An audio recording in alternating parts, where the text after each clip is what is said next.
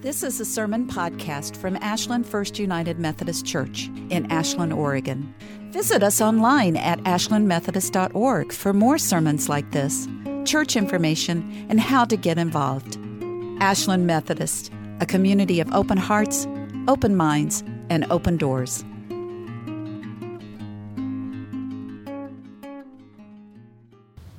I am so, so thankful for that little prayer that Dorita just lifted up. And it's something that I was going to lift up, and it's something that my mother lifted up this morning um, through text on my cell phone. but um, as you can see, the, the framing of my message or my witness is Speak, Lord, speak to me. And as I begin this morning, I would like to share a story um, that many of you might be familiar with. It is the parable of the drowning man.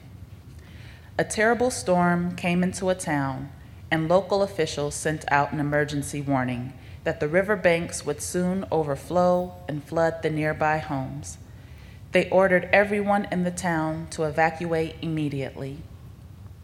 A faithful Christian man heard the warning and decided to stay, saying to himself, I will trust God and if I am in danger, then God will send a divine miracle to save me. The neighbors came by his house and said to him, We're leaving, and there is room for you in our car. Please come with us. But the man declined. I have faith that God will save me. As the man stood on his porch watching the water rise up the steps, a man in a canoe paddled by and called him. Hurry and come into the canoe. The waters are rising quickly. But the man said again, No thanks. God will save me. The flood waters rose higher, pouring water into his living room, and the man had to retreat to the second floor. A police motorboat came by and saw him at the window. We will come up and rescue you, they shouted. But the man refused, waving them off, saying, Use your time to save someone else. I have faith that God will save me. The flood waters rose higher and higher, and the man had to climb up to his rooftop. A helicopter spotted him and dropped a rope ladder. A rescue officer came down the ladder and pleaded with the man Grab my hand and I will pull you up. But the man still refused folding his arms tightly to his body. No, thank you. God will save me. Shortly after, the house broke up, and the flood waters swept the man away, and he drowned. When in heaven, the man stood before God and asked, I put all of my faith in you. Why didn't you come and save me? And God said, Son, I sent you a warning I sent you a car. I sent you a canoe. I sent you a motorboat. I sent you a helicopter. What more are you looking for? In one of the versions of this story online, it's followed up by a question Are your expectations of God getting in the way of your blessing? Hmm. So, why would I read this story after I've had the first Samuel text read to you. It's not that I want you to temper your expectations to the ways in which God calls us. On the contrary, I want to share that God calls us in multiple ways, and we have to be prayerful and mindful to receive the message. Like many of you, I grew up in church, specifically the United Methodist Church in the flatlands of Indiana, which is very important to this story later.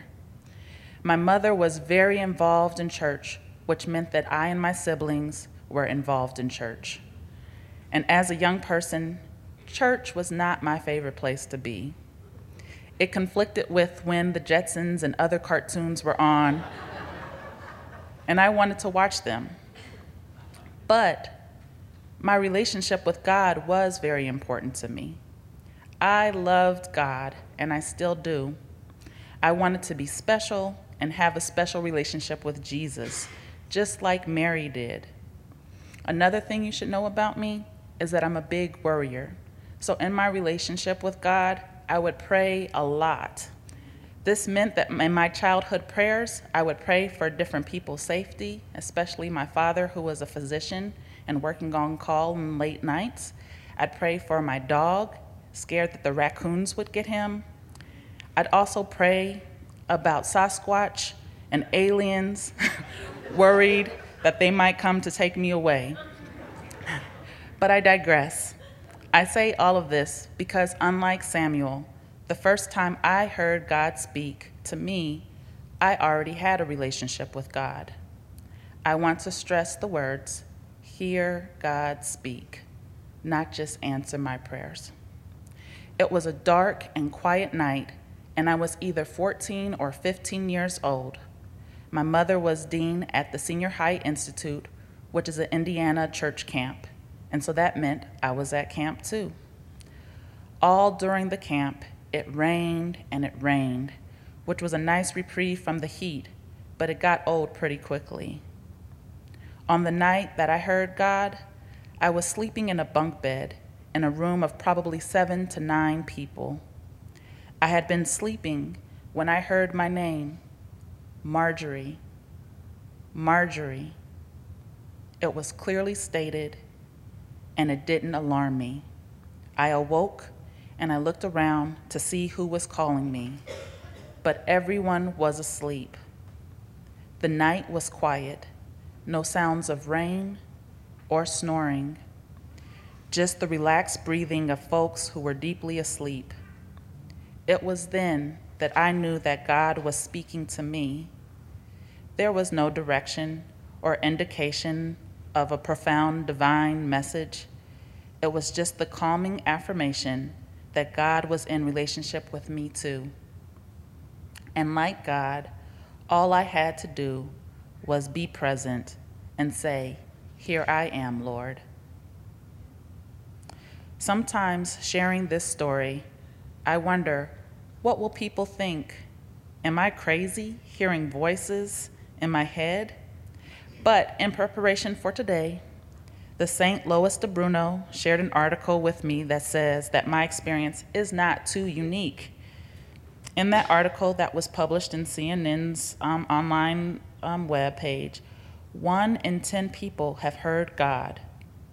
Additionally, in a Gallup poll in 1999, 23% of Americans had heard a voice or seen a vision in response to a prayer. So if I am crazy, I have plenty of um, company. and I'm just curious um, are there folks in this um, congregation who have heard or seen visions? Amen. But as I shared in the parable, God speaks in many ways. In April of 2011, I received a phone call. Who knew it would be God placing another call? I was working at Kenyon College, a small, tiny private liberal arts college in Ohio, trying to figure out what my next move would be. I had been working with brilliant and motivated students who I loved. They were ambitious, and I was in a really sound and safe, secure community. And through their works of doing fantastic things, I wanted to make sure that I was doing all that I had dreamed of. I sent out several applications and received a few callbacks and interviewed at a few institutions, Southern Oregon University being one of them. I went to the interview, and it was the first time I had ever been in Oregon. I remember being so nervous that I send up my prayer to Lord. Help me convey my authentic self during this interview. And if they like me, they like me. And if they don't, then this isn't the place for me. During the interview, people were nice enough, but at the tail end of the interview, a member of the search committee said, They're going to offer you the job, but if I were you, I wouldn't take it.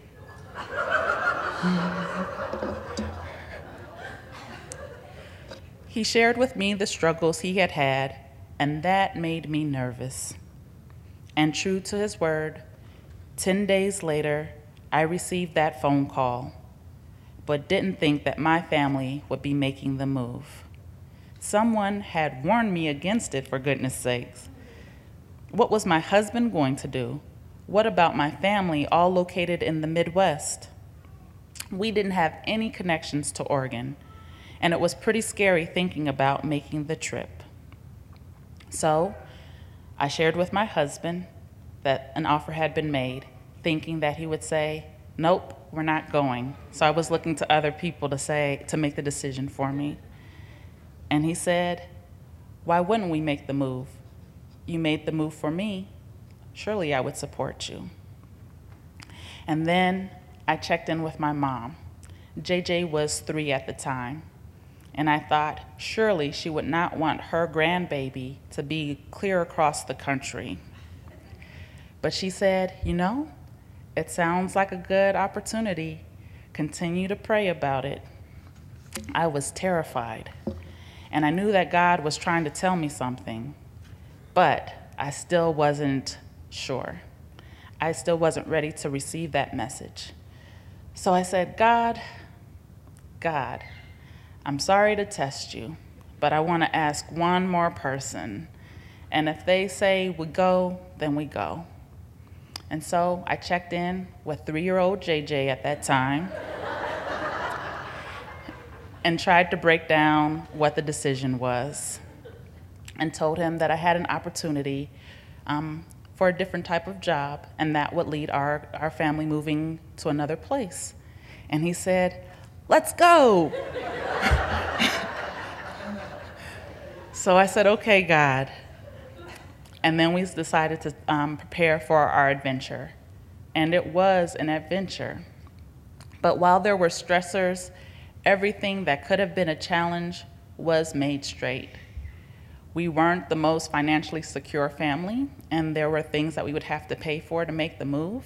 And the institution, I think, I believe, through God's help, gave us the money up front to be um, able to make that move um, everything just fell into place. And so I know that it was ordained by God. So we got in our cars and we're traveling outside of the flat Midwest and we're on 80 and we make our journey clear across the country. And then we take this back highway because we think it's going to be the shortest route into southern Oregon. Not really accounting for the mountains that would be on that journey and it was terrifying.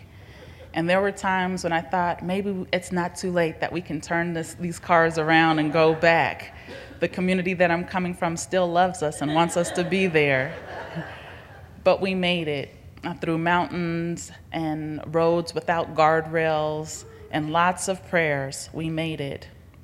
And you know, everything that I was looking for and the new opportunity of a new job was answered plus more. I was able to get the leadership experiences that I wanted. I've been challenged um, to grow in different ways, and I've been, I think, grounded in a very, very rich community of people who are committed to action um, to realize people's humanity, and that is so incredibly important. Additionally, my family members, my, um, my husband and my son have found what they've needed in this community too. So this move wasn't just for me, but for them as well. Since being here, the year after we moved, my younger, my youngest brother, my only brother, moved out here and lived with us. And then two years ago, my mom and my stepdad moved to Oregon as well. And then in January, my 86 um, year old grandmother moved to Oregon, right?